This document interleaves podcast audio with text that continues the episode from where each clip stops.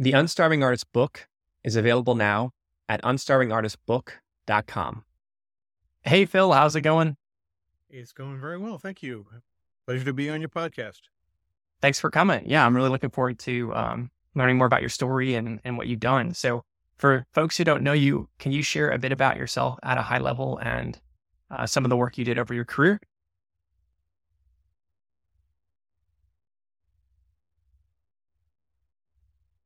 Phil, can you hear me? Yes, you froze up there on the screen, and so I didn't hear the question that you posed. No problem. No problem. So, why don't you just briefly uh, give a little introduction of yourself, and then we can jump into your story, um, how you got started as an archivist, and, and go from there. Okay. Uh, for the majority of my professional career, I was the archivist for the Coca Cola Company from 1977 until 2013. Uh, prior to that, I was an archivist at Syracuse University in upstate New York. I also served as archivist for an organization called the Balch Institute in Philadelphia, which collected materials relating to immigration to the United States.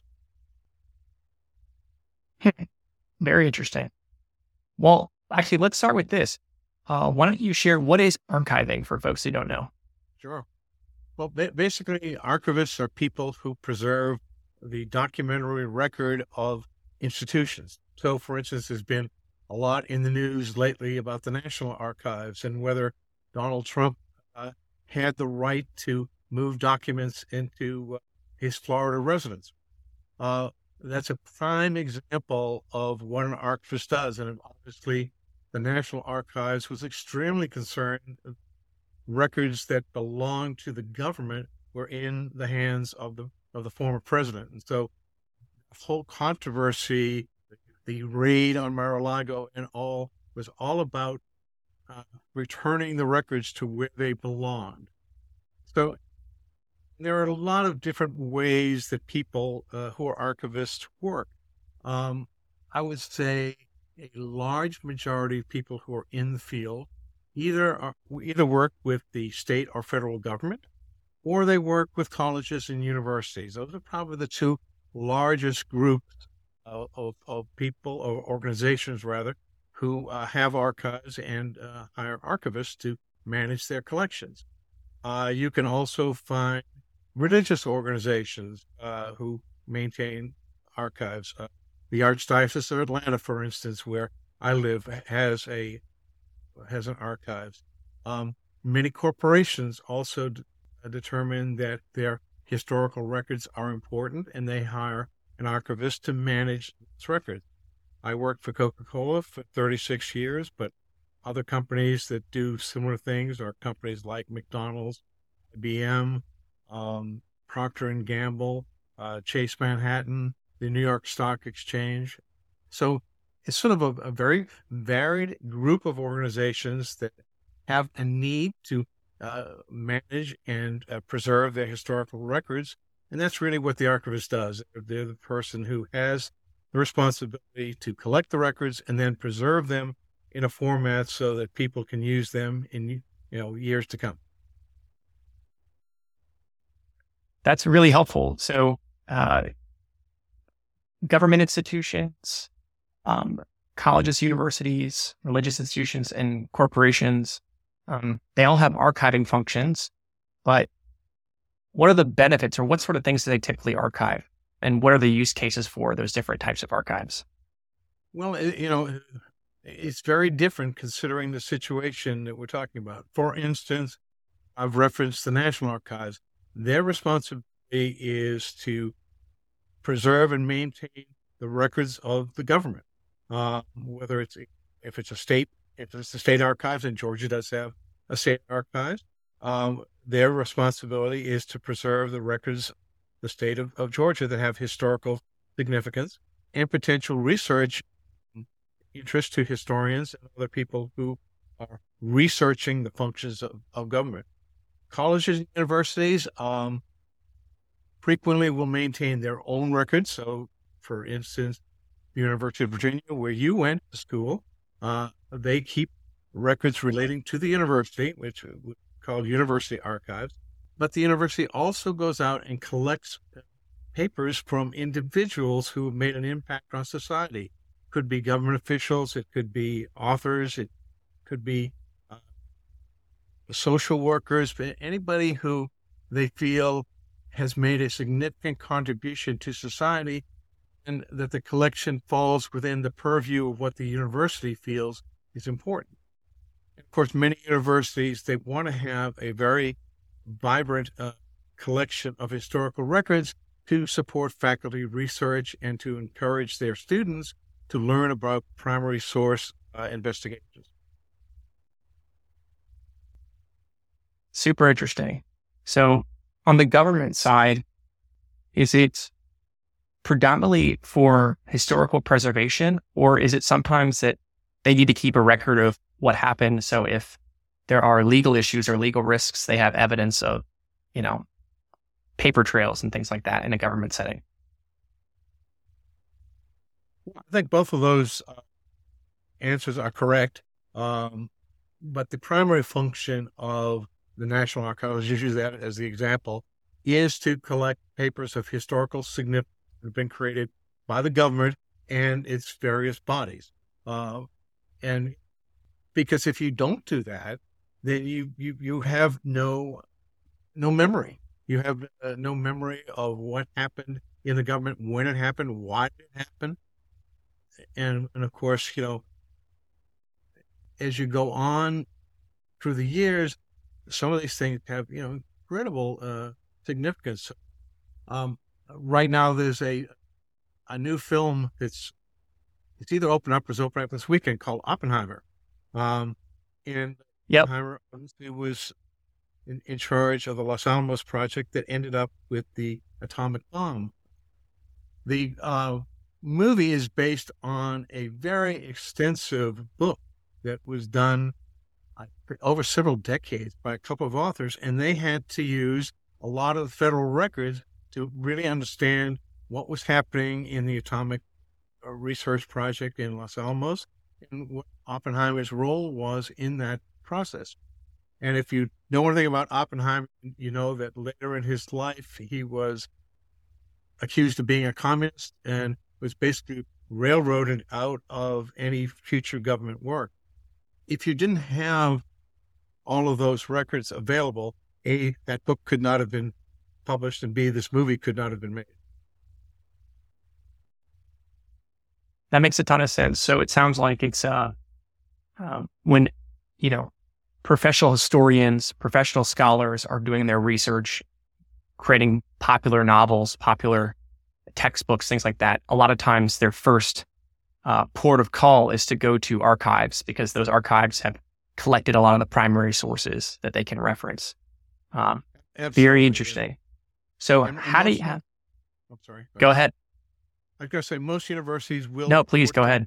National databases so that you can be sitting in Virginia and you want to reference something on the West Coast, you can go and find information online so you know which institutions hold records that are pertinent to your area of research. So that's the other part that's very important in the profession is not only to collect these things, but also to make them available intellectually to a very wide audience. Yes, because if you have the collection, but no one knows if it's all buried, uh, it's not easily accessible, then it's not useful.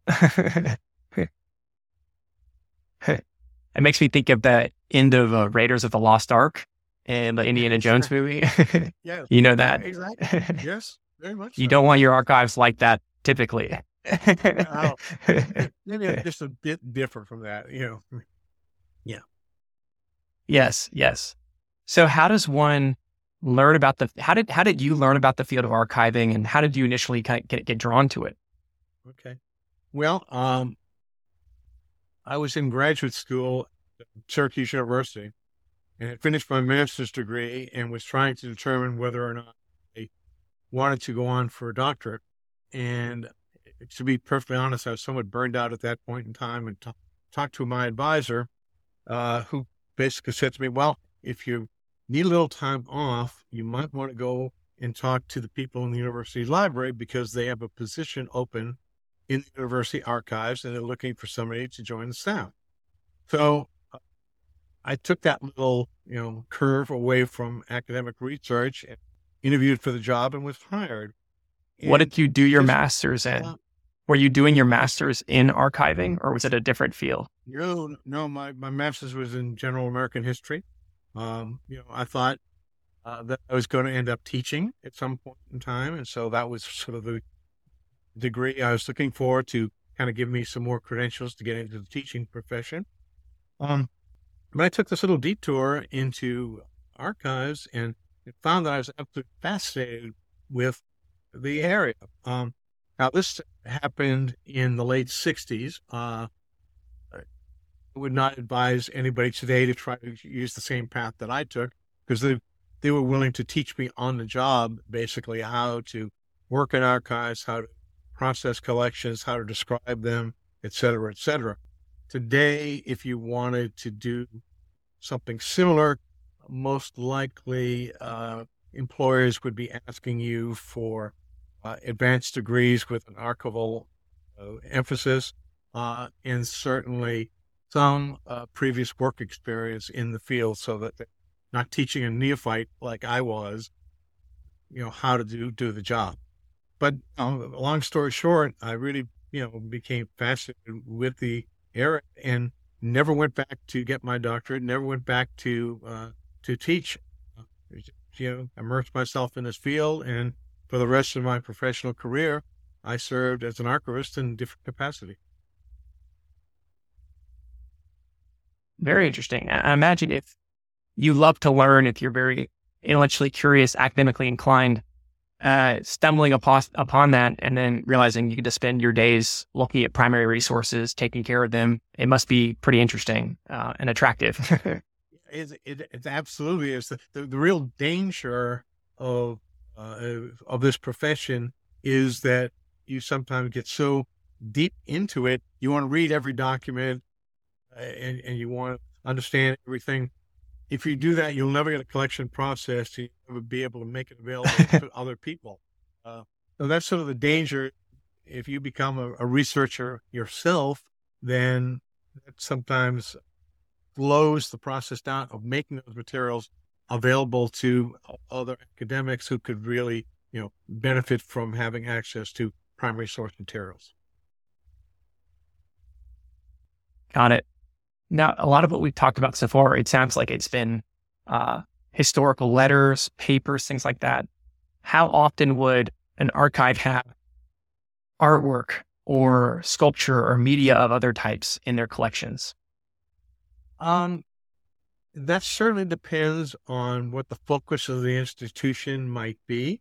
For instance, um, when, while I was at Coca Cola, uh, we had a very extensive art collection because um, advertising, particularly advertising that was created prior to the mid 1950s, usually began with a work of art.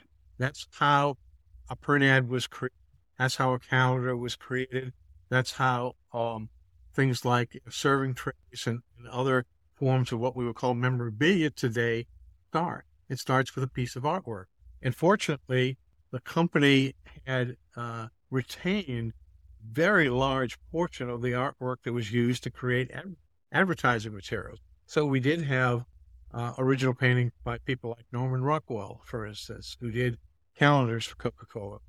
Uh, there was a man who uh, worked for Coca-Cola for about four decades, creating Christmas images of Santa Claus, and we had almost all of his original painting. So that certainly was a very important part of, of our collection um, because these were the illustrators who worked in, uh, in, in the commercial field, not just for Coca Cola, but for many other commercial organizations.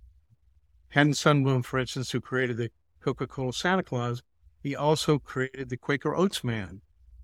And he also created Aunt Jemima. So these guys didn't just work for one company, they worked for many companies. And Norman Rockwell did the same thing. He's probably best known for his paintings for the Saturday Evening Post, but he did a lot of commercial work as well, including creating calendars for Coca Cola. Now, if you go to a college or a university, uh, for instance, when I was at uh, Syracuse University, we had a very strong uh, program, academic program in industrial design.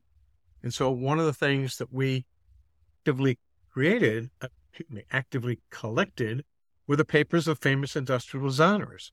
And so that when you got, you've certainly got their papers, but you also got these incredible things that they produced. Uh, so there, there were these artifacts that were tables and chairs and other kinds of uh, of things that you know were part of your everyday life. Uh, Models, perhaps, or things like I'm that. Sorry? I'm, I'm sorry. Models, Models, models yes, of things that they were building, or absolutely, yeah. So it's just not always two dimensional stuff. The three dimensional element certainly comes to play. If you're an institution uh, like the Archives of American Art in Washington D.C., you're definitely going to be looking to to uh, have the original paintings, sketches, um, models, uh, sculpture. Those people developed and, uh, and and made as part of their professional career. So yeah, it's not always two dimensional. Very frequently, it's it's three dimensional items as well. So yeah, it's it, it, it really does go sort of beyond what you might think of when you say the word archives. You probably think of old papers and things like that, of which there certainly is. Uh, but there are certainly many other aspects to what you what you collect, um, and and depending on what the focus is of the parent organization, you may collect more or less of, of the three dimensional kind of items. was there any items in your career where they'd show up or you you knew you were getting them in the archive and you thought to yourself, how how the heck are we gonna store this or preserve this? Were there any kind of out of the box items you had to take care of? Um, yeah. Um, for instance, um, actually, before I came to the company, uh, one of my predecessors, he actually acquired a, an 1880 soda fountain, and this thing was huge.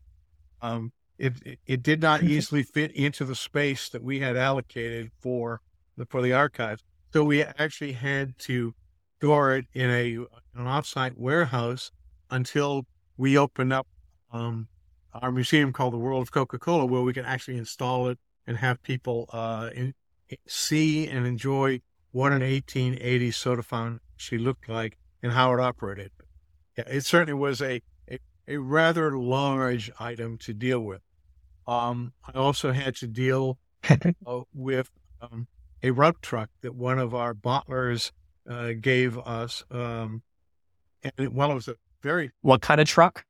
a, a delivery truck, a Coca-Cola delivery truck um, that you know, dated from the 1930s, and we were delighted to have it. But it did provi- provide, uh, it did give us a, a a pause to try to figure where on earth we're going to keep this thing and how are we going to maintain it.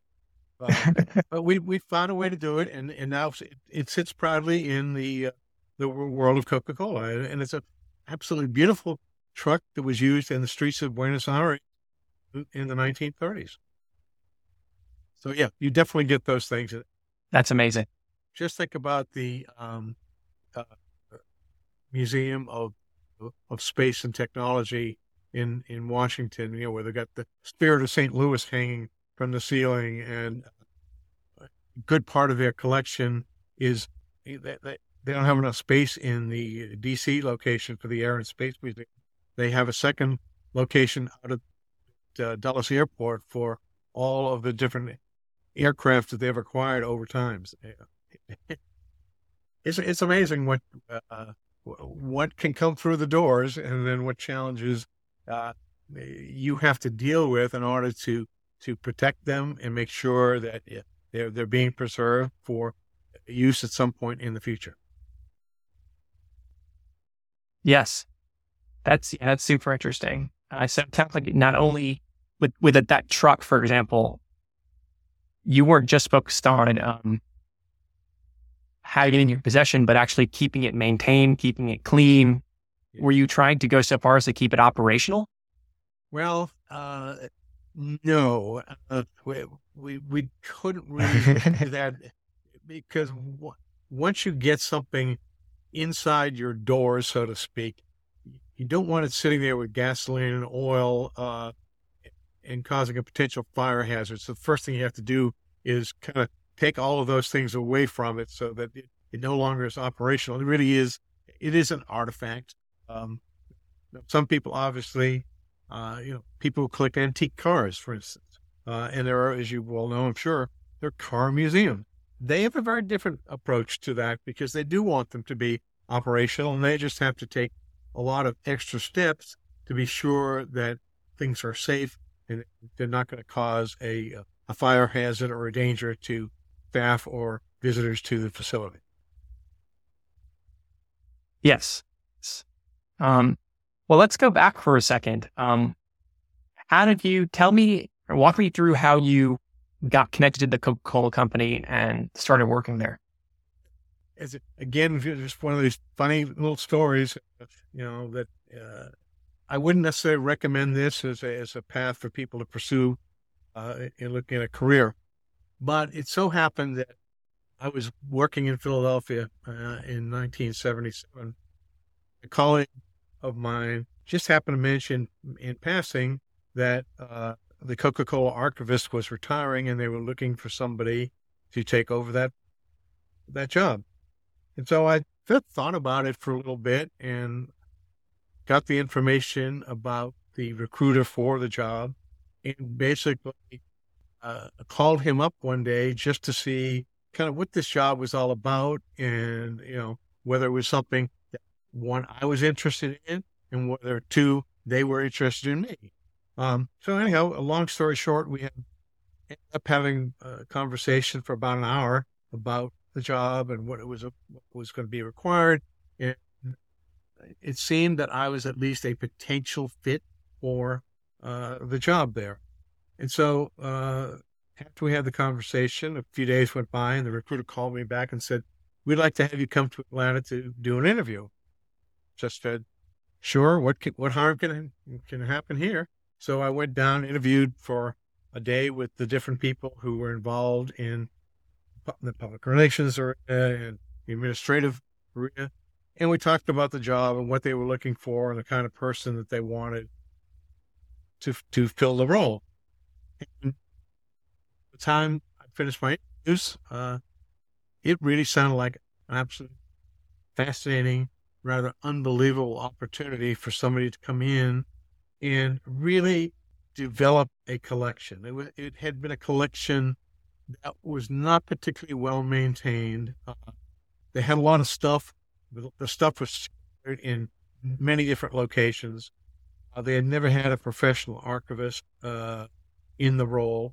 So the opportunity to sort of work with a corporation of the magnitude importance of Coca Cola really sort of uh, intrigued me.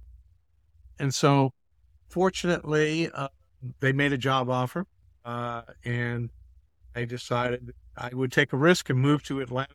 Um, I don't think I mentioned earlier. I'm from the Northeast. I grew up in Massachusetts. My wife is from uh, New York.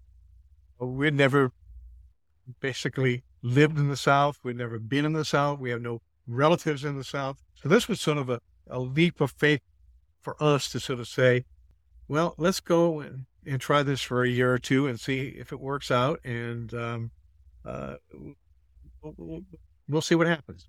So fortunately for me, it did work out. The, the, job was every bit as fascinating as I thought it was going to be. Uh, people really respected what I brought to the table.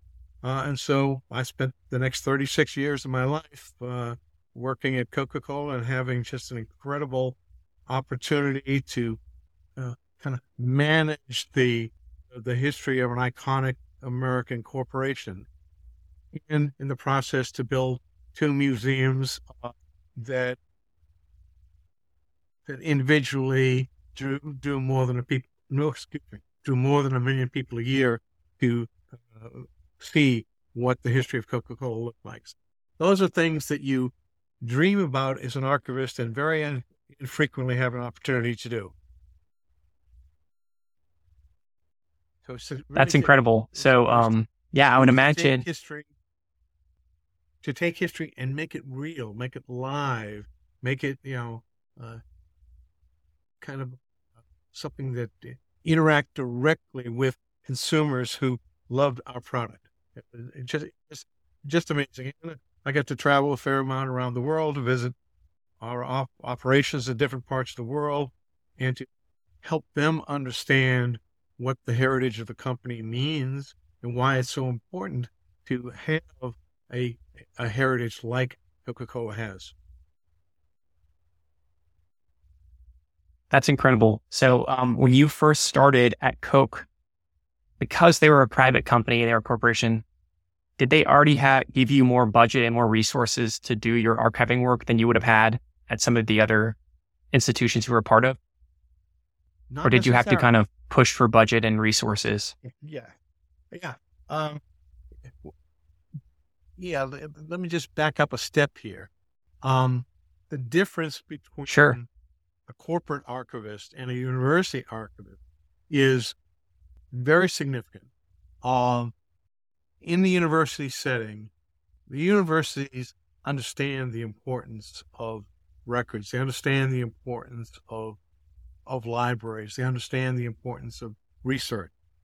Um, in the corporate world, uh, you have to make a case to convince senior management that heritage is important, that it is something that is worth preserving, and it's worth it is something that's worth investing in. Um, those things are not at the top of the um, psyche of most corporate executives. They don't think first of the history of the company, most corporate executives, they're thinking about what's the next new great thing I can introduce to our consumers.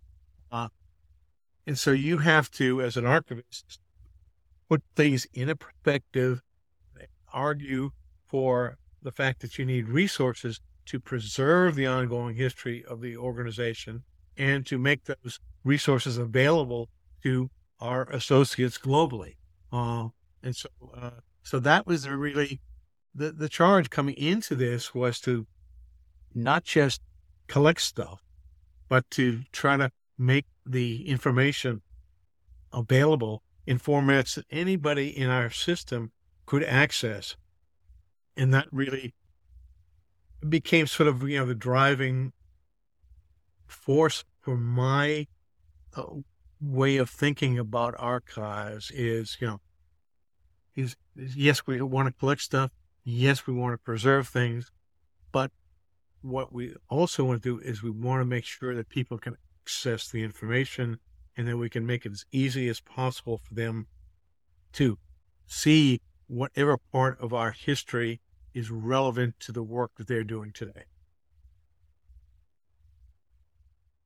Yes. So, um, yeah, I think a lot of folks who might be into the arts, into history, academic, and they might be envisioning that you're off on an island just collecting things on your own. but it sounds like you had to learn how to uh, really uh, almost sell and make a business case uh, for your efforts and your initiatives. Um, and, and think about different use cases that the organization, different stakeholders might have for your archives. Is that fair? That is very fair. Um, you know, uh, I've always said to uh, my colleagues in the corporate world, uh, you can't just sit back on your collection and expect that people are going to appreciate them and they're going to appreciate you. You have to be proactive to bring things forward.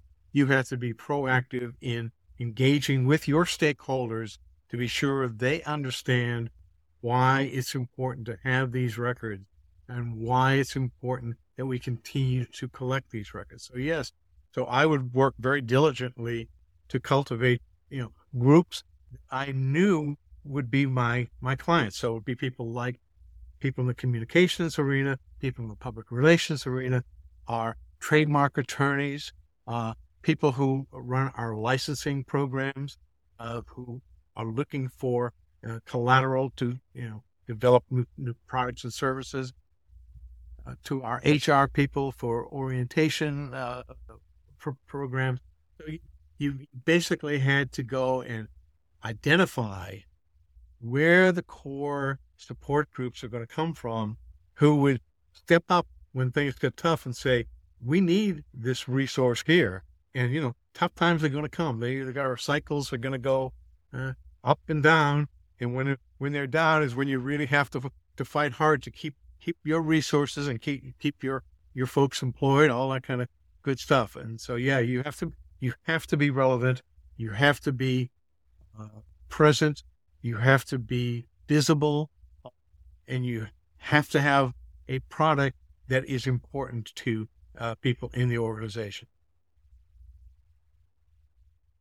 So, um, unpack a little bit more of that. What were some of the most common use cases or um, stakeholders that you worked with that benefited from your work?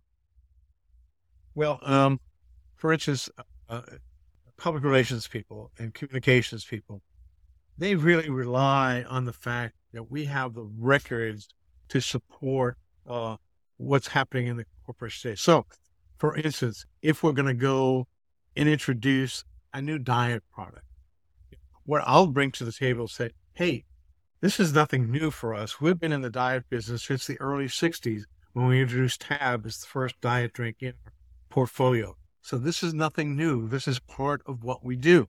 Uh, to share with them expanding the portfolio, uh, having new offerings for consumers is something that's a part of our DNA. That's what makes Coca Cola the company that it is. We have always been innovative. We've always been looking for the next big thing that would impact our consumers. And so you bring that to the table and you plug that into whatever story you're telling about the latest product that you're uh, that you're introducing. Because what it goes to is it goes to the fact that innovation is part of the DNA. Not, it's not like, hey, we're going to introduce this today and this tomorrow, and we're just going to be so fragmented with, with, it that nobody will understand what we're up to. Um, this this was this was a so if um if if they're if they're releasing a new diet product, for example, like you said, they can come to you and they could read about the history of every release of a diet product in the past and um, what when it was described, how it was messaged, and then they can use that to inform maybe press releases and media campaigns and things like that exactly. today. You can present the press releases that were issued at the time. You can show them the introductory commercials that were aired to sort of talk about this new brand, and then they can do what they that does is it enables the uh, the brand teams to sort of uh, cherry pick the best ideas from the past and incorporate them into whatever they're doing today, or adapt the media. Uh, obviously, in the 1960s, we had radio and television. We didn't have social media. We didn't have podcasts. We didn't have websites. Uh, you know, now we've got all those tools that make what we did in a different format in the 1960s, just modernized. And you, you're, you're now able to talk to consumers much more directly than you were able to do in the 1960s. And so you take the good ideas, throw away the bad ideas, and, and, and you know, and the other corollary to this is not everything you do is going to be successful. So part of what my role was to let people know what things didn't work and why didn't they work? Uh, so that we do, not document the landmines. don't do it again. Well, yeah. The biggest one for, probably for us in our history is New Coke. Why, why, why did we do that in 1995? you know, do a, a, new formulation that, that you know, just made people crazy. Um, and I think we did learn from that. We did learn that you need to listen more closely to consumers. You need not to be so focused on your research, but to sort of understand in the broader context. How is this going to be received by people who've been your consumers at that point for 99 years? And then suddenly you say, we're pulling this from the market and giving you something that's better. Well, that, that message did not go over well.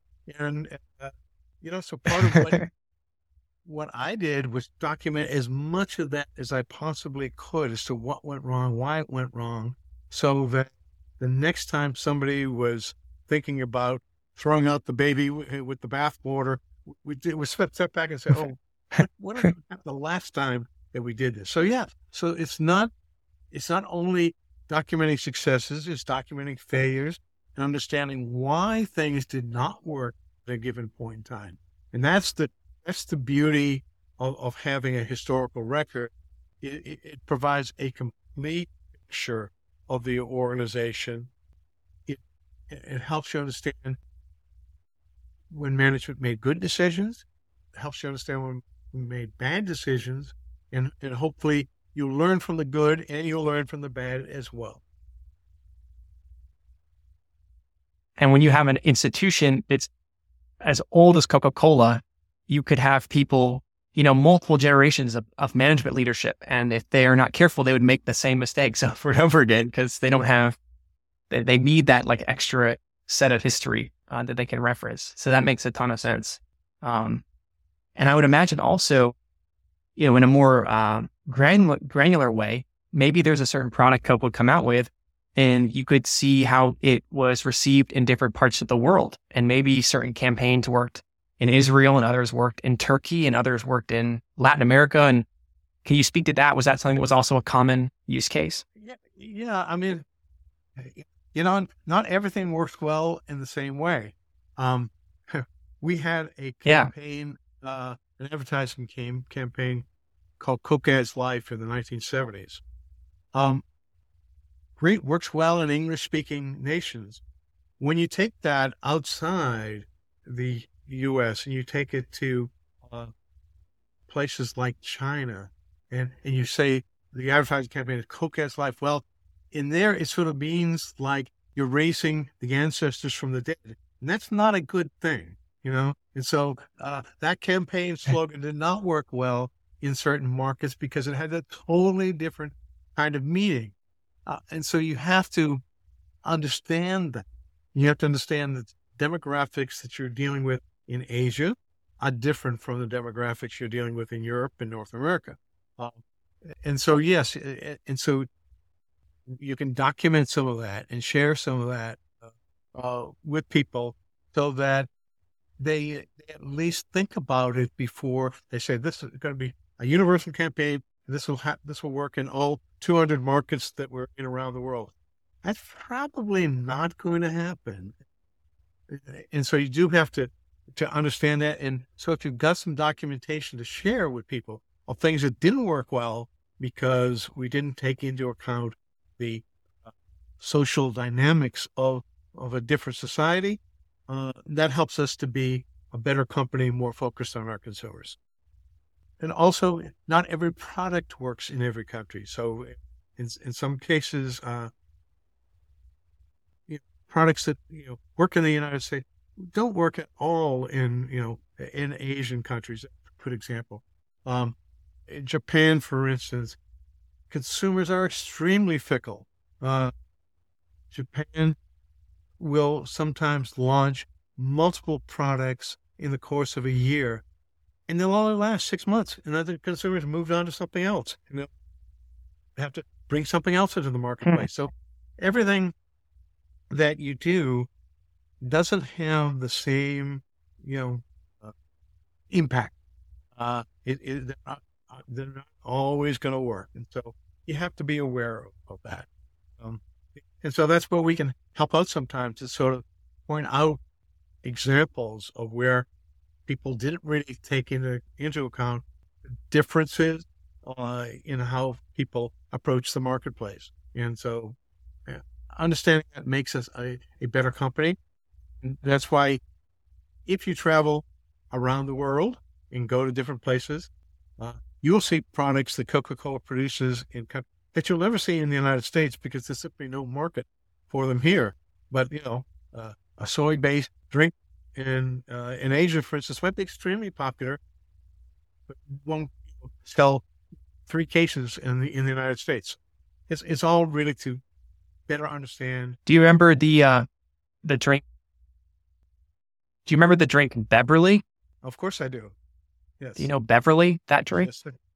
Can you, Well, for those who don't know, like, and I grew so I grew up in Atlanta where Phil is as well, and I've, I've been to the World of Coke. And if you're uh, a kid that grows up in Atlanta and you go to the World of Coke, one of the things everybody wants to try is this drink Beverly because it just has a very different taste profile. It's not appealing to, uh, I don't know, uh, kids' palates or maybe Western palates. Can you share a bit more about the story of Beverly Sure. and, and where that drink is present and popular? You're right. Um, Beverly was a drink that was produced in Italy.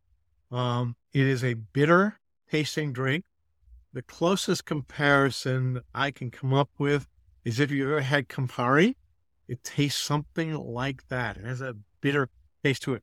So Americans, by and large, don't are, are not really attracted to you know bitter tasting drinks, and so we deliberately included Beverly in the portfolio of drinks that we had at the World of Coca Cola that are not produced in the United States to make that point with the consumers.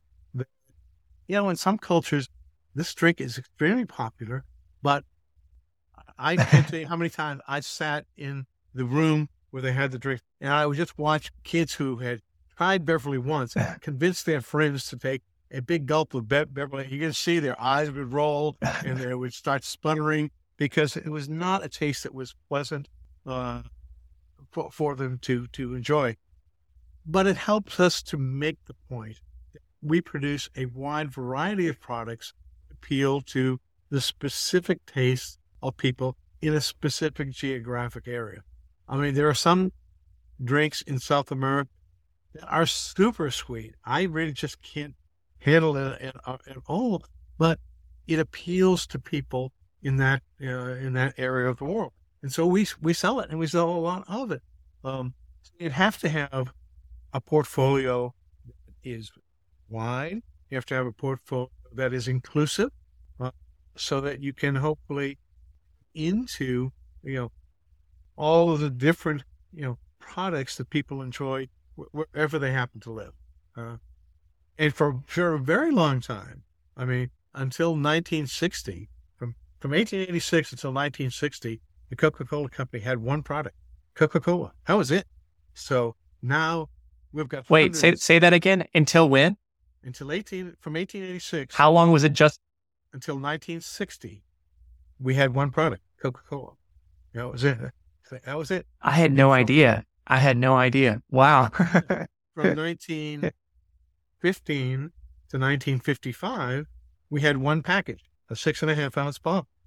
And so when you have one product in one package, you know, you can do extremely well if you're a bottler of Coca Cola because you don't have to worry about a whole lot of stuff. You go, you know, one package that needs to fit on the shelf. You, you know, that makes that six and a half ounce bottle of Coke all day long. And, you know, bottlers did extremely well. We started to mm. complicate things a lot. Let's pause on that. yes. Let's pause on that for a second because I think it's so important for people to hear because a lot of people who today they might have entrepreneurial ambitions um, or artistic entrepreneurial ambitions. They want to sell their art or they want to sell uh, something that's a creative output.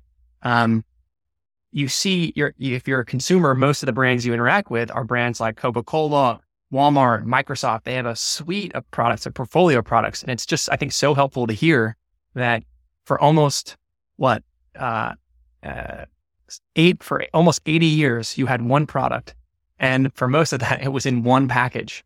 And you just executed on that and grew the, grew the, uh, the, the market for that. Exactly. Yeah. And and that's uh, just so we put a historical context around this. Um, when the Coca-Cola bottling system was first established, uh, it began in 1899. Uh, we're- up until then, Coca-Cola was only a soda fountain drink. Uh, starting in 1899, they started to put the product in bottles. And they developed the uh, bottling system based on the distance that a horse and cart could travel in the course of a day to reach a, a customer. And so in the early bottling systems, you see lots of bottlers having fairly small geographic territories that they had responsibility for. because that was sort of a limit to where they could get distribution. Now, gradually over time, when motorized vehicles were introduced, then all of that changed and the territories expanded, all that stuff. But still, the highway system in the 50s, yeah, all, all that stuff. Yeah. It's still a pretty simple business until the 1960s. They get one product, one package, just get out there, sell the living daylights out of it. it was, and most of our bottlers were extremely successful. And the third part of that is the price of the product was virtually unchanged for that whole period of time. It was sold for a nickel a bottle. Just think of, that, that we had no price elasticity for almost 60 years in the in the bottling business. So the nickel coke kind of kind of started to fade in the late 50s as sort of the, the economics you know, uh, really started to put the pressure to sort of raise the price. Um, and it went, you know, many markets went to six, seven, eight cents, and then to a dime, into a quarter, et cetera, et cetera. Uh, but I mean, just think of that as a business model one package, one product, fixed price point. Uh, what a great business. I mean, you, you, you can make money doing that, you know? And this dovetails really nicely into something I wanted to mention, you know, stepping back for a second. Uh, when you and I first met and we connected, you, I don't want to put words in your mouth, but you said something about whether that Coca-Cola is really, um, uh, a marketing company or an advertising company. Um, you know, obviously the product is great and the product is core to it, but um, can you share what you said again? Like, what? How would you describe Coca Cola, and and at what point in the history of Coca Cola did they sort of realize, you know what, we really are more about creating messaging, creating narrative, creating story, pushing out the word about the product, um, perhaps even more importantly than the product itself. Mm-hmm. Yes. Um, if you would ask me to describe what Coca Cola is, I would tell you that I believe this essentially is a marketing company. And so I think, and I think uh, I provided that answer when you asked me, so what do you collect in the archives? And I said, because right. I believe that we are essentially a marketing company, and that is sort of, these are the roots we go back to again and again. The focus on my collection is on marketing materials. And so in, in my collection, I put a premium on collecting all of the materials that touch the consumer. How does the messaging get to the consumer? For many, many years, it was magazine and newspaper advertising. You know, later it became radio and television advertising. Uh, today, it's much more social media, uh, websites, uh, you know, Facebook, Twitter, all social uh, tools that, that, people use. And so, you know, so I was there. I was really focused on preserving materials that told those stories, that told the story of how the company interacted with the consumer. What kind of messaging did they they send out? And so that's what I wanted to collect to be able to tell a story. So, in some cases, it is um, uh, it is advertising, but it can also be things like packaging. Uh, it can be coolers. It can be vending machines. It can be fixed cartons. It, it can be lots of other things. Anything that we would use to communicate with the consumer about the benefits of the product. So, for example, for years, the longest running ad slogan that the company had was a, a slogan called the pause that refreshes. And it was used from the 20s well into the 50s and even the early 60s in, in some places. And what that basically says, hey, you know, when you're tired in your workplace, when you need a little pick pick me up from your day, here's something that's going to provide some benefit to you. And so, simple little little message, uh, but very, very effective, worked extremely well for us, particularly in, in the print uh, material uh, arena. Um, today, obviously, it's very, very different. Today, you don't see So you see some television ads for Coke, but the majority of the communication today is going out through social media. Um, uh, it's going out. It's on websites. It's it's on you know other tools that the company is using to communicate uh, with people. Don't put so many dollars into the television marketplace like we used to. Um, used to be television and radio in the 60s, 70s, 80s, 90s drove the business. If you're going to be successful, you'd better have a good TV and radio campaign that was going to engage with people. You know, that has all changed. And so the company needs to change. The company needs to find different ways of communicating with their consumers. And so the role of the archives today, I believe, is to be sure that we're documenting the way that we're continuing to uh, interact with consumers. And, you know, from, from archives perspective, it's much more difficult today. When you have a piece of paper, I know how to preserve that piece of paper for 100 years. Uh, when, you, when you've got um, technology that is continuing to change and evolve, um, the tweet that you sent out last month, five years from now, I don't know if I'll be able to find that again, or if I can find it, can I show it to you in a way that's going to be meaningful? Um, this this is the real challenge to people who do my job today. Is the emerging technologies really require you to be on top of things and require you to be able to uh, move from one technological platform to another. Just think of how, how, many years ago do we have floppy disks where we put our data on these things? Today, if I go to floppy disk, I probably don't have a machine that can read it. So, so all that data that's on that floppy disk, if it hasn't migrated to another format, may be lost forever. So, so it's a, it, it, it is a challenge. Speaking of Twitter, um, were you made aware of there? I think in the last couple of years, Elon Musk had a tweet that was very, very popular. He said, I want to put the cocaine back in Coca Cola. Do you know about this? No, I don't. But it's not surprising. It, I think I, I think it's the number one tweet on the platform across the board that anyone's ever made in terms of likes or traffic. And so, yeah, it'd be, I'd be curious to see if your successors uh, look at sort of content that's not even created by their brand or their, by the agencies that they work with and want to capture and document you know, user generated content like that for posterity's sake. Do you have any thoughts on that? I, I mean, I would think that that would be something that you would want to do. Um, I'll give you an example. Um, when we introduced New Coke, uh, we got, you know, thousands of letters, thousands of phone calls from consumers who were very unhappy about the decision to change the format. We tried to collect as much of that on a sampling basis as we could to try to capture the feelings of people when the formula change took place.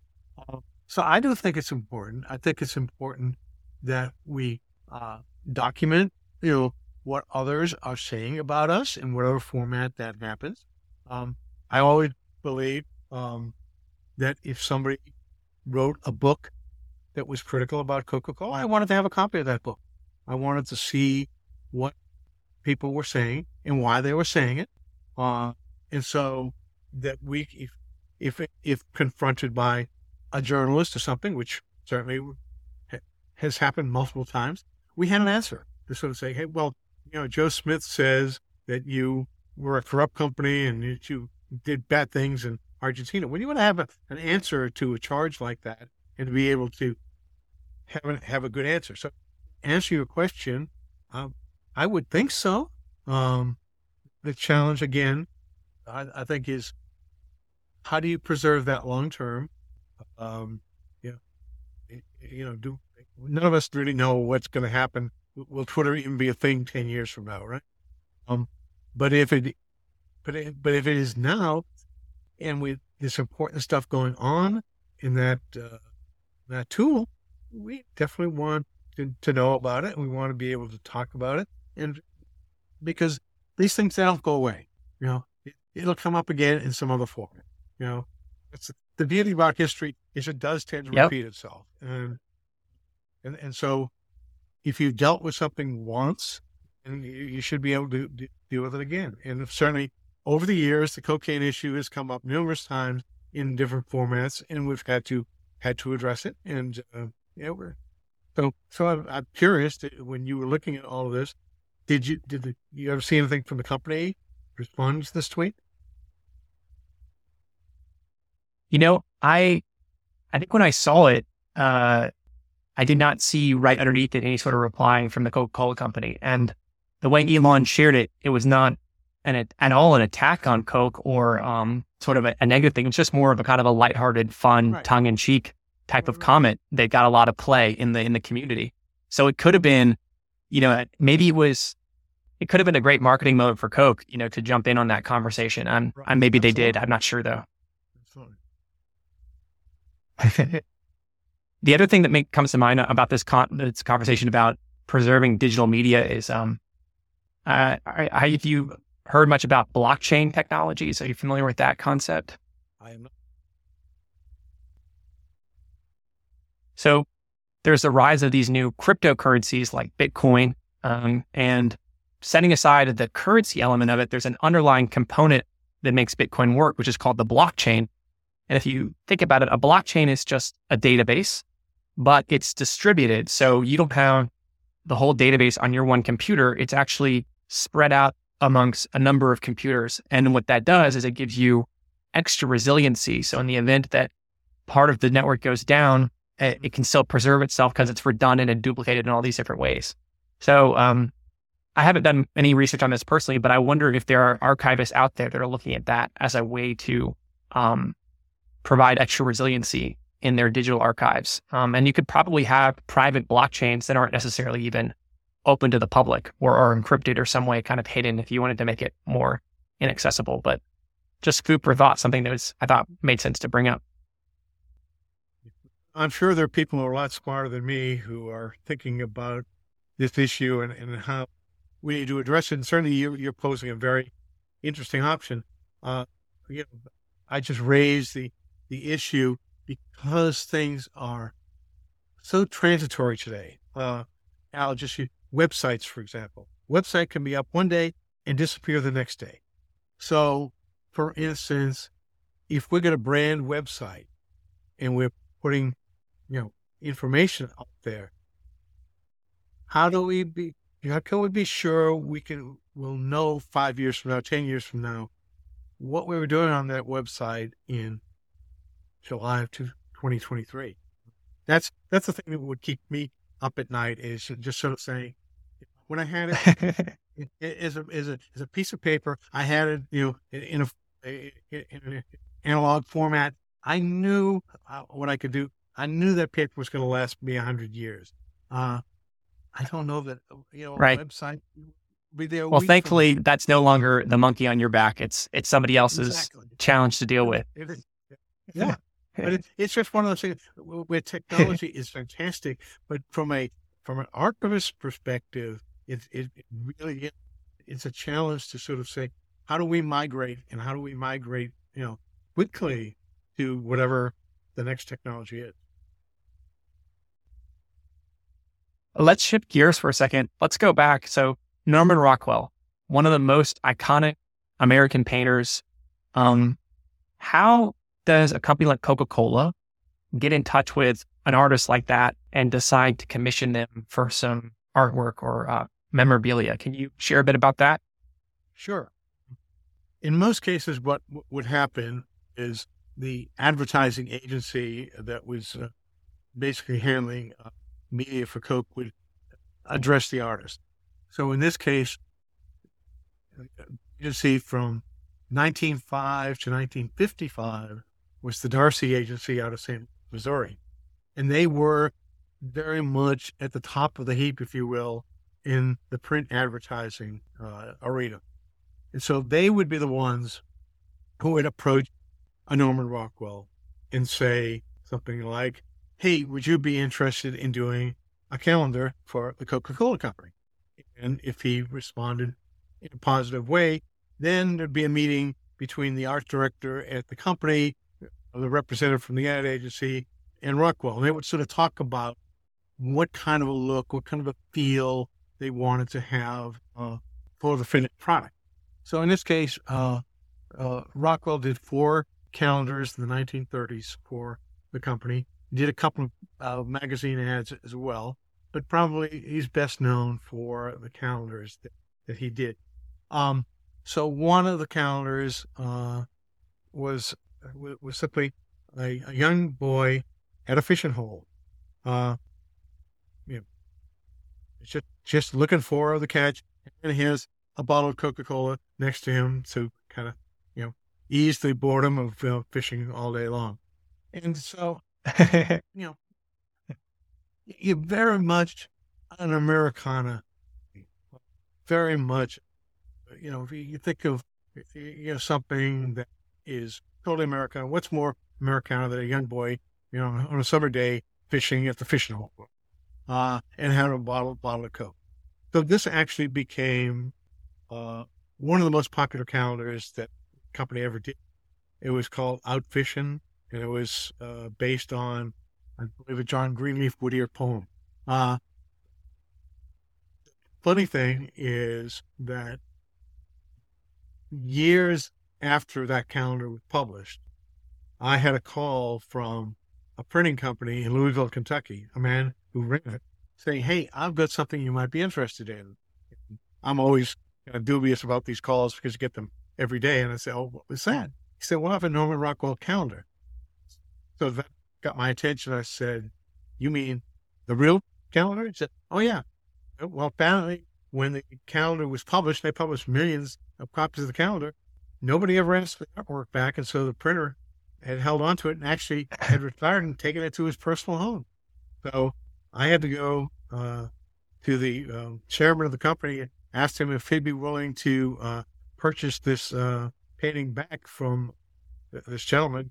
And uh, fortunately for me, uh, the, the chairman said, "Yeah, by all means, that's part of our history to have it." So I made a trip to Louisville, Kentucky, and came home with a Rockwell painting quite amazing. But but that's the kind of how much did you uh, have to pay for that painting? As as as people would say, a lot. Uh, and that's all. That's all they'll say. uh, there's a second piece of the story is that um, we we actually were able to identify through some historical records the model who posed for the calendar. It was a young, at the time, Hollywood child actor who had posed for the calendar. We identified him. He was still alive. Uh, I reached out to him, and he was so excited to know that we had the uh, uh, the calendar, and he wanted to know, you know, could he come to Atlanta to see it and all. And we said, well, absolutely. But in the meantime, I sort of pitched the story to our PR folks, who pitched the story to the Today Show in New York, and so we ended up having the reunion of the model and the calendar on the Today Show on a live broadcast in New York, and that was just amazing. It's first time in four That's years cool. that this man had seen the calendar again. So yeah, it was very very cool. That's so cool. So, um, when Norman Rockwell began his relationship with Coca Cola, was he already a fairly well known artist at the time? Yeah, he was very well known, particularly um, for his magazine covers for Saturday Evening Post. Um, and what you did frequently, well, well, we should look for the best commercial artists that you could identify. And so, you know, Rockwell was certainly at the top, and you know he got top dollar for everything that he did. Um, but then there were other uh, people as well who were also they're very high uh, level of of, uh, of commercial artists that we used again to create magazine ads, to create you know serving trays, create calendars. Um, and you know, I've often said that I could probably teach a mini course in uh, commercial art just by showing you the different artists who worked for Coca Cola, what their their specialty was, and why they were, they were important. Um, for instance, uh, another one of the artists who worked for us was uh, man named N.C. Wyeth, who was Andrew Wyeth's father. Uh, N.C. Wyeth was an extremely well known illustrator in the 1930s, and he did uh, several calendars for the company. And again, we're fortunate to have the original artwork that Wyeth used in creating these calendars. I also referenced a man named Haddon Sundblom who did this Santa Claus for Coca-Cola for well over 35 years. Uh, again, a man near the top of his game uh, in terms of being uh, being a commercial illustrator. So you, you look to get the best people that you could to do the, art, the artwork, to do the artwork. And then when you moved into a different medium, if you moved into radio, for instance, in the 1960s, when you know, pop music was first becoming, you know, really important, then you know, Coke would hire people like the Supremes, that hire people like Aretha Franklin, that hire people like the Beach Boys to do their commercials for the Things Go Better campaign. Uh, so you you always looked for who was the cool person in the media that you were working with, so that you would immediately establish some credibility with your uh, consumers that you know uh, this was a this was these were top notch people doing you know great work for uh, for the company.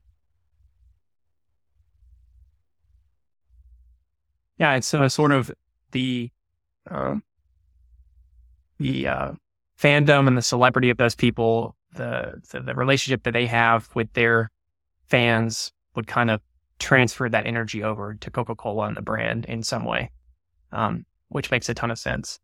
Um, for an artist that was maybe not as prominent as a Norman Rockwell or an NC Wyeth that Coca Cola would work with, would working with Coca Cola um, help them in their career? Would that help raise their profile? Or was it, um, I think you remember, I remember you, you mentioned that a lot of times Coke would not allow the artist to sign their name. Sometimes they did. Can you speak a little bit about that? Um, yes, for the most part, uh, we wanted the artwork to speak for itself. We didn't want the viewer to be distracted by right. the artist and the artist's name. Um, Norman Rockwell was an exception. Sundblom was an exception. NC Wyeth was an exception. But for the vast majority of the people that we used, we did not let them use the artwork. But the converse part of that, if you have Coca Cola on your resume, uh, you know, that's going to help you get other work with other commercial brands for sure. Because if it's good enough for Coke, absolutely, you know, absolutely, a lot of other people say, "Well, it's good enough for them. We, we'll hire this guy too." Yeah. So yes, so that is, it's sort of like um, in the employ in the employment world today, if you have Coca Cola on your resume, that's going to get people's attention. Uh, if you're looking for a job somewhere else uh, and you have experience working at Coke or with a brand like Coke, then yeah, you're gonna it's going to give you a leg up to have the next conversation about where you want to go individually. No, absolutely, absolutely. Um, so um, what was the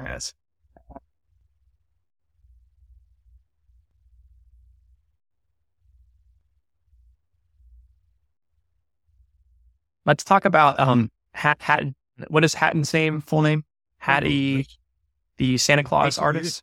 Sundberg. Yeah, he was in Swedish uh, extraction. First name is Haddon, H A D D O N. Last name is S U N D B L O M. Got it. So with Hatton, um, share that little anecdote we were talking about about uh, you know, a lot of people don't know that um before before Haddon in this campaign, Santa Claus was often represented in a lot of different ways uh, skinny, large, different colors. Talk a bit about that and how that played into kind of the public consciousness of Santa Claus. Sure. Um, just as you had, had mentioned, um, the depictions of Santa Claus over the years were kind of all over the place. Um, some of them had a very robust kind of Santa Claus, others had these thin little Santa Clauses what Haddon Sundblom done was he sort of codified the things we think about when we think about Santa Claus. Uh, think about somebody who's always happy, somebody who enjoys seeing the family pets, seeing the children, who enjoys bringing the presents on Christmas Eve. Um, and so, what Coke was doing when they started this campaign was very, very interesting. Uh, soft drinks in the 20s and the early 30s were very much a seasonal product. people drank soft drinks in the summer, spring, maybe early fall. But after that, know, soft drinks just didn't really have much of a role in people's lives. So what the company started to think about was, well, how do we expand that? How do we expand people's conception of when it's appropriate to have a Coca-Cola? And the idea came about that, well, what if we can associate Coke with the holidays and specifically with Christmas uh, and have Coke be a part of the family traditions? So that was sort of the starting point for the discussion with the ad agency about having a Christmas campaign. And so, interestingly enough, the uh, first uh, illustration was done in 1931 by a different artist, a man named Fred Mizen. And his interpretation was of a department store Santa Claus taking a break from talking to all the children off and having a Coke. And uh, the, the the folks in our marketing team said, you know, that's a fake Santa Claus. That's not a real guy. It's just a, a costume. that's right. not what we want. Okay. We really want something that's real, something that's authentic. So the next year they brought in Haddon Sundblom and they sort of said to him, give him this charge saying, here's the idea is look, this guy's going to go all over the world in the course of 24 hours. He's going to get hot. He's going to get thirsty. So why not have him pause in his uh, duties to enjoy a Coke? And so that's how it started. Is is all of the all the different scenes that he created in well over 30 years feature Sam taking a break, maybe sitting in the armchair in the in the family uh, living room for a second and having a Coke, uh, maybe uh, being putting the being putting the presents under the Christmas tree, and the family children are peeking around the corner to see what's going on, and Santa's putting the presents down. In the meantime, taking a little drink of Coke. Um, that was the consistent way that they that he depicted Santa. There was one uh, illustration that I remember where Santa's raiding the family refrigerator to get a turkey leg to go with his uh, with his Coke. Uh, so in another one, he's playing with the family pet under under the Christmas tree. But in all of the uh, various illustrations that he created, it's all about somebody who has a joy about what he's doing. The Santa Claus is always happy. He's always pleased to see uh, you know, the family pet, one of the children. He's thrilled to be leaving presents for uh, for the kids. And so these illustrations of Santa Claus, they appeared in the most popular magazines of the time. There's things like the Saturday Evening Post, Life magazine, magazines that were in virtually every American household. Yes, remember, this is the way people got their information was by the weekly or the monthly magazine. And here's this, this storyline that stays consistent from the early 1930s to the mid 1960s. And so gradually, all of the things Sundblom incorporated into his Santa Claus are the things we all think about when we think about Santa Claus today. The guy in the red suit, you know, enjoying what he's doing, not doing it out of some sense of duty, but just doing it out of a great sense of you know wanting to be there, wanting to bring joy and happiness to people. And so a lot of historians the the ruddy red cheeks, the red, red nose, all of that. all of that. You know, a lot, a lot of cultural historians basically credit Sun with sort of codifying what we think of when we think about Santa Claus. And I think that that's a fair statement because the advertising for Coca-Cola was so pervasive, uh, and the imagery was so consistent over such a long period of time that the Coke Santa Claus became the Santa Claus that people expected to see. And that's what just is so fascinating to me. Um, it just shows the power of, yeah, uh, a, a, consistent uh, uh, message campaign, just like Coke was consistent with the original product and packaging and pricing. That consistency with you, you figure out a certain story, a certain feeling, a certain emotion, you want to evoke in your consumer and you just did it for 30 years. And the next thing you know is like every TV screenplay writer, every movie script author, every, you know, children's book writer, they've all been exposed to those images of Santa Claus. And so now when they create new art, they don't even realize where that impression's coming from probably, but it's actually from that campaign, which I think is just such an interesting insight. Absolutely. And it continues to live. Um, we no longer do much in the way of print advertising, but for instance, um, we do have a licensing program uh, whereby we can use the Sundblom Santa Claus images on a lot of Christmas decorations that you might find in a Walmart or you might might find in a Target store.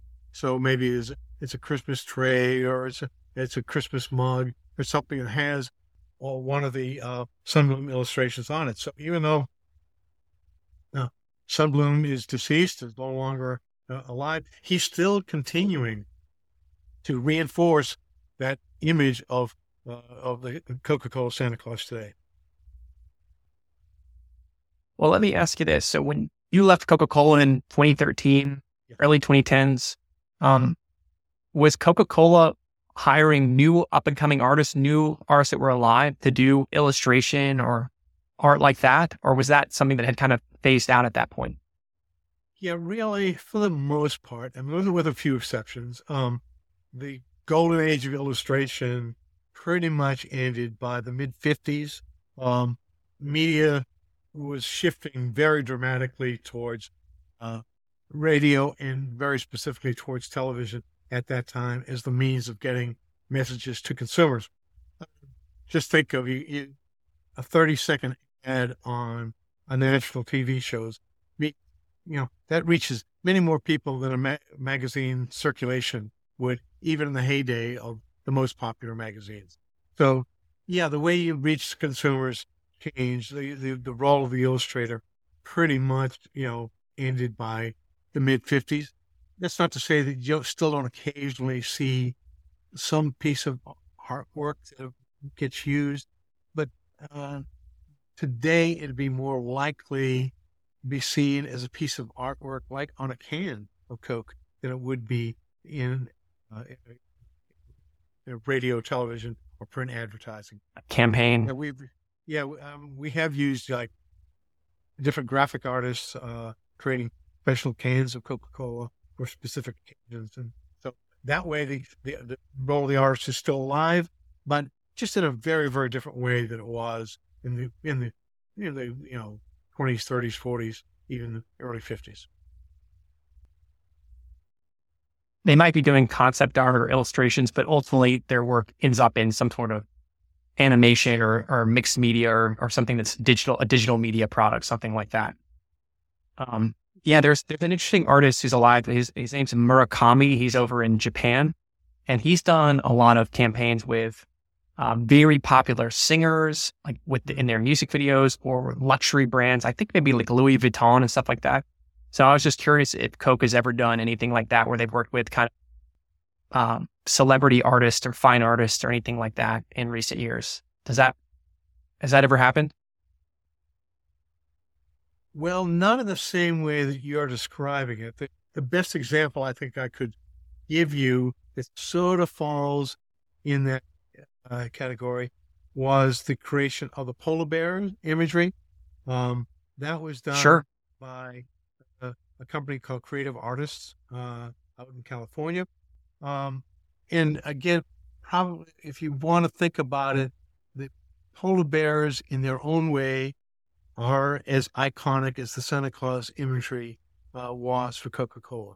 It was just taking things and putting it into an animated format. Uh, and obviously, you know, Polo, the Coca Polar Bears are still extremely popular today. You almost always see them in advertising. Again, at Christmas time, the, polar bears in some places, in some cases, have supplanted Santa Claus. Uh, and perhaps they're more relevant to you know, people today who are much more used to seeing animated uh, advertising, if you will. Um, and so you, I think that that sort of is is a is a good tribute to Coke. Is, is do go with the trends. They do try to find whatever medium will connect more closely with consumers. And certainly, if I had to identify, you know, major campaigns of import, the polar bears would be right up there um, as something that you know has greatly impacted our brand, greatly impacted our consumers, and is still very, you know, people look for them today at, at Christmas time. And so I think that they continue to be relevant. And obviously, we're always looking for whatever the next big thing is. Um, but the polar bears, you know, probably are a good example of something created in the 80s that still is, is going strong today. Well, what if there was an artist who's listening to this, whether they're an illustrator or a graphic designer or a digital artist, and they wanted to work on a campaign for Coke, you know, from your perspective, how might they position themselves to have an opportunity to do that? Do you have any thoughts on that? Well, uh, yeah, the, the first thing that would happen is if you sent in a, uh, a concept uh, into the company, you get a letter from one of our lawyers saying that uh, we don't accept uh, unsolicited uh, pitches.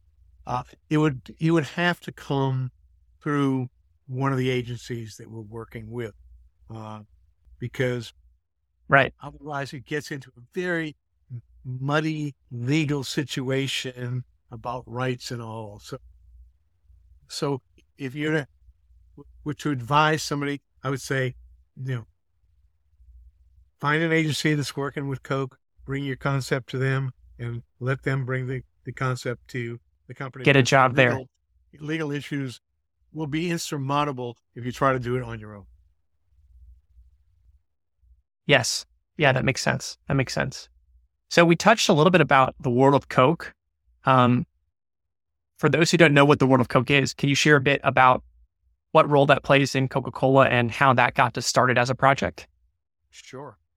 Well, um, for many, many years, um, we had talked about the idea of having a museum in Atlanta that would focus on the history of Coca Cola. Um, but we just couldn't find a way to make that happen. Um, and so, um, for many, many years, we would have small little displays at the company. And visitors who would come would, would, would take a look at them, but we just never found the right venue. Uh, when they reinvented, when, when sort of um, Underground Atlanta tried to reinvent itself, um, you know, several years back, they approached us and asked if we'd be willing to participate in the revitalization program for downtown Atlanta. And so we came to the conclusion that if we're going to do a museum, that that would be the place to go ahead and do it.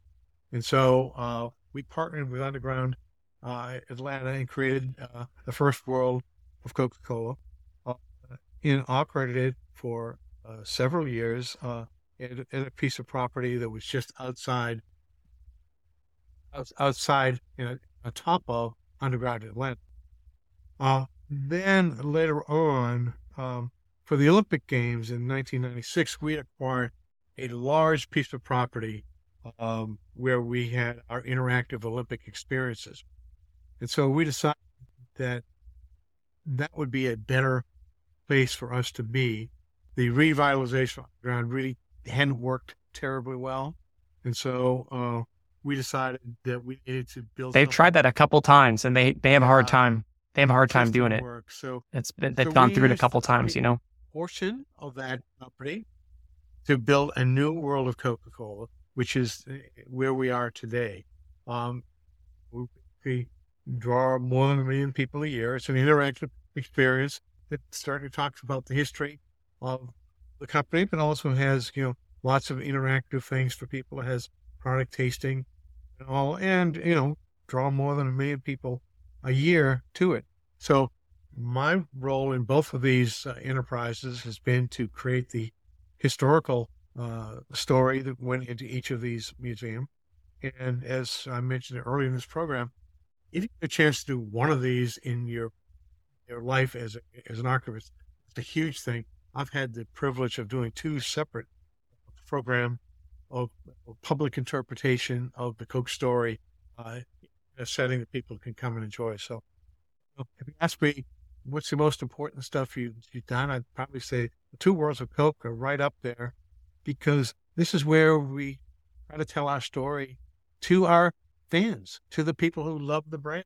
And uh, so every time I go, I get a little bit of a look at sort of part of my career. And you know, is always very satisfying to me know that you've created something that, that has lasting, lasting value. And so, um, you know, if, if I have a legacy, maybe that's, that's at least part of it. Uh, and is that we have a public facility where people can see some of the history of, of the some of the things we've collected as part of the archives. Um, and granted, it's it's a very small portion. It's probably five percent of our of our collection, but it's an important five percent. It's wow. really very cool stuff. Do pieces ever rotate in and out, or is it pretty static? Kind of what part of the yeah. collection it's on display? It, it's is is good policy to rotate things in and out because the longer you keep them in an environment uh, where, where, the lighting uh, stays constant, you don't have necessarily all the filters that you have in in a uh, archives. You can have some damage that occurs to the, the artifact um, over over time. So it's a good idea to rotate things out periodically. So we try to do that. There are some things that don't get rotated out because they're too important to stay there. We're trying to provide some extra protection to them, but that's a good good policy. And also by rotating things, it keeps the experience fresh. If you've been there five years ago, and we have some new things for you to see today, you don't mind coming back. If you see, oh, I saw that five years ago, and it's not really as exciting. So yeah, we we try to periodically go in and do a little bit of a refreshment the. Did it surprise you and senior management how many people would come to the museum and the fact that millions of people go a year? I I think that it was a big surprise to people. I think that um, when we first opened, we had hoped maybe to do a couple hundred thousand visitors in the course of a year. I mean, but from almost day one, we did a million. Uh, and so that really again, sometimes when you're so close to the brand, you don't fully understand its impact on consumers and you don't understand how closely connected many consumers are to your brand. Um, and I always tell uh, the story I always tell people is the great thing about Coca Cola is I have never met anybody who doesn't have some personal story about the brand. And, uh, and I don't know what it, what it is exactly. I'll tell you, I'll tell you mine. My personal story about the brand is when I was like 11, 12 years old, I had a paper route, newspaper route. I delivered papers, you know, seven days a week. And at the end, usually on a Friday night, my treat to myself was to go to the local grocery store and get an ice cold Coke out of out of the cooler and consume it. And that was my, my treat for having completed a successful uh, week delivering newspapers in my local neighborhood. But everybody I talked to, if I asked them, said, well, tell me a Coke story. They've all got one. It, and it could involve a family gathering. It could involve with the military people. Sometimes it's, I was in Vietnam and you know, there was a Coke there reminding me of why it was, was there. World War II, so we have literally hundreds of letters from World War II so- soldiers who told us how important it was that we were able to get Coke to troops who were fighting in World War II. Amazing. Every person that I've ever talked to, and most time, as soon as I try to tell them who I work for, they say, let me tell you the story about Coke and me. And so that, that's the, the beauty about the brand. It is a very personal connection to the consumer uh, not many, not many people have that. You, know, you talk about Tide detergent. How many people have a personal connection to Tide? I'm not knocking Tide, but I'm just saying eh, it's just a different brand. You know? So we're very blessed. That's a, a and I think it's the uh, it's a blessing and it's also just a testament to the success and effectiveness of the marketing element of the business where uh, having those messages out there, it, it, I think any brand would want basically your product to be synonymous with something like America or uh, fishing or, uh, you know, um, fighting for justice and freedom overseas in World War II or whatever it might be. And it's like somehow Coke was able to be be there in all those moments, those cultural moments, and uh, and people are willing to accept uh, Coke being a part of that, you know, rather than looking at that as some sort of like cynical or um, um, um uh, this, you know, I don't know, practice or something like that. So it's uh, it's very interesting to hear that, all those stories come about. And I think, um, you know, somebody who lives in Atlanta, I've been to World Coke handful of times. Um, definitely when I was younger in the 90s, early 2000s, I would always say, you know, Atlanta is an amazing city to live in. Great restaurants, lots of parks, lots of places to walk and get around. Um, but I would say it's not necessarily didn't have that many tourist attractions. So I think when the World of Coke came about, everybody who's coming in, the the airport's the busiest uh, uh, passenger airport in the world. People come through the city. They're looking for something to do. They're looking to entertain uh, clients or family members from in coming into town. It was just a, a no brainer thing to do to go to the World of Coke. You know, it was just a great kind of um, Atlanta almost museum or yeah, um, uh, cultural uh, landmark that, that a city could have and kind of uh, share with people. Um, did you get that sense as well? Oh, oh, for sure. I mean, no question that uh, opening public facility to people made a big difference. And it stimulated other people to do new things as well. So, for instance, on the same piece of property where the World of Coca Cola exists today, we provided land to the Georgia Aquarium so that Bernie Marcus's associates build a world class aquarium in downtown Atlanta. Later on, we provided another parcel of land to the Center for Civil Rights so that they could build another, you know, uh, major attraction, all linked together.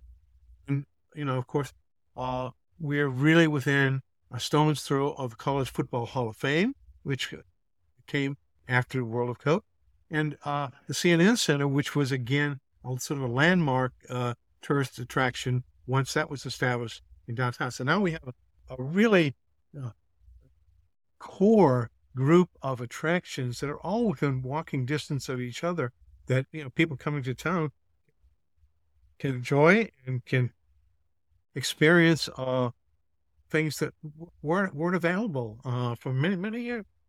I think what Coke did was we established a concept that hey, this city could use more things and more varied things that uh, will keep people coming to town, uh, keep our economy strong, uh, help the the hospitality industry, the tourism industry in the city. I don't think there's a question that the world of Coke was sort of the, the catalyst that started all of this, and so um, you know, uh, I, I, wish I could say that we were we had we had we we knew this all along, but I think it was something. It, was fortunate. It was it was fortunate. Yes, and we took a leadership role, and so that's that was the key. Yes, we took the chance. We put us put it out there, and people came. It's sort of like Field of Dreams. I just, I just remember as a kid, yeah, when I was uh, yeah, it turned out to be that way this time. But I just remember as a kid, you know, under 10, under 15, if you ever had a friend visiting in town or family members visiting in town, like World of Coke was the number one thing to think about going to do. And it's just because it was like this classic Atlanta thing. So, um, did some of the revenue and proceeds from the museum go to finance the archiving efforts at Coke? Did that make its way back to them?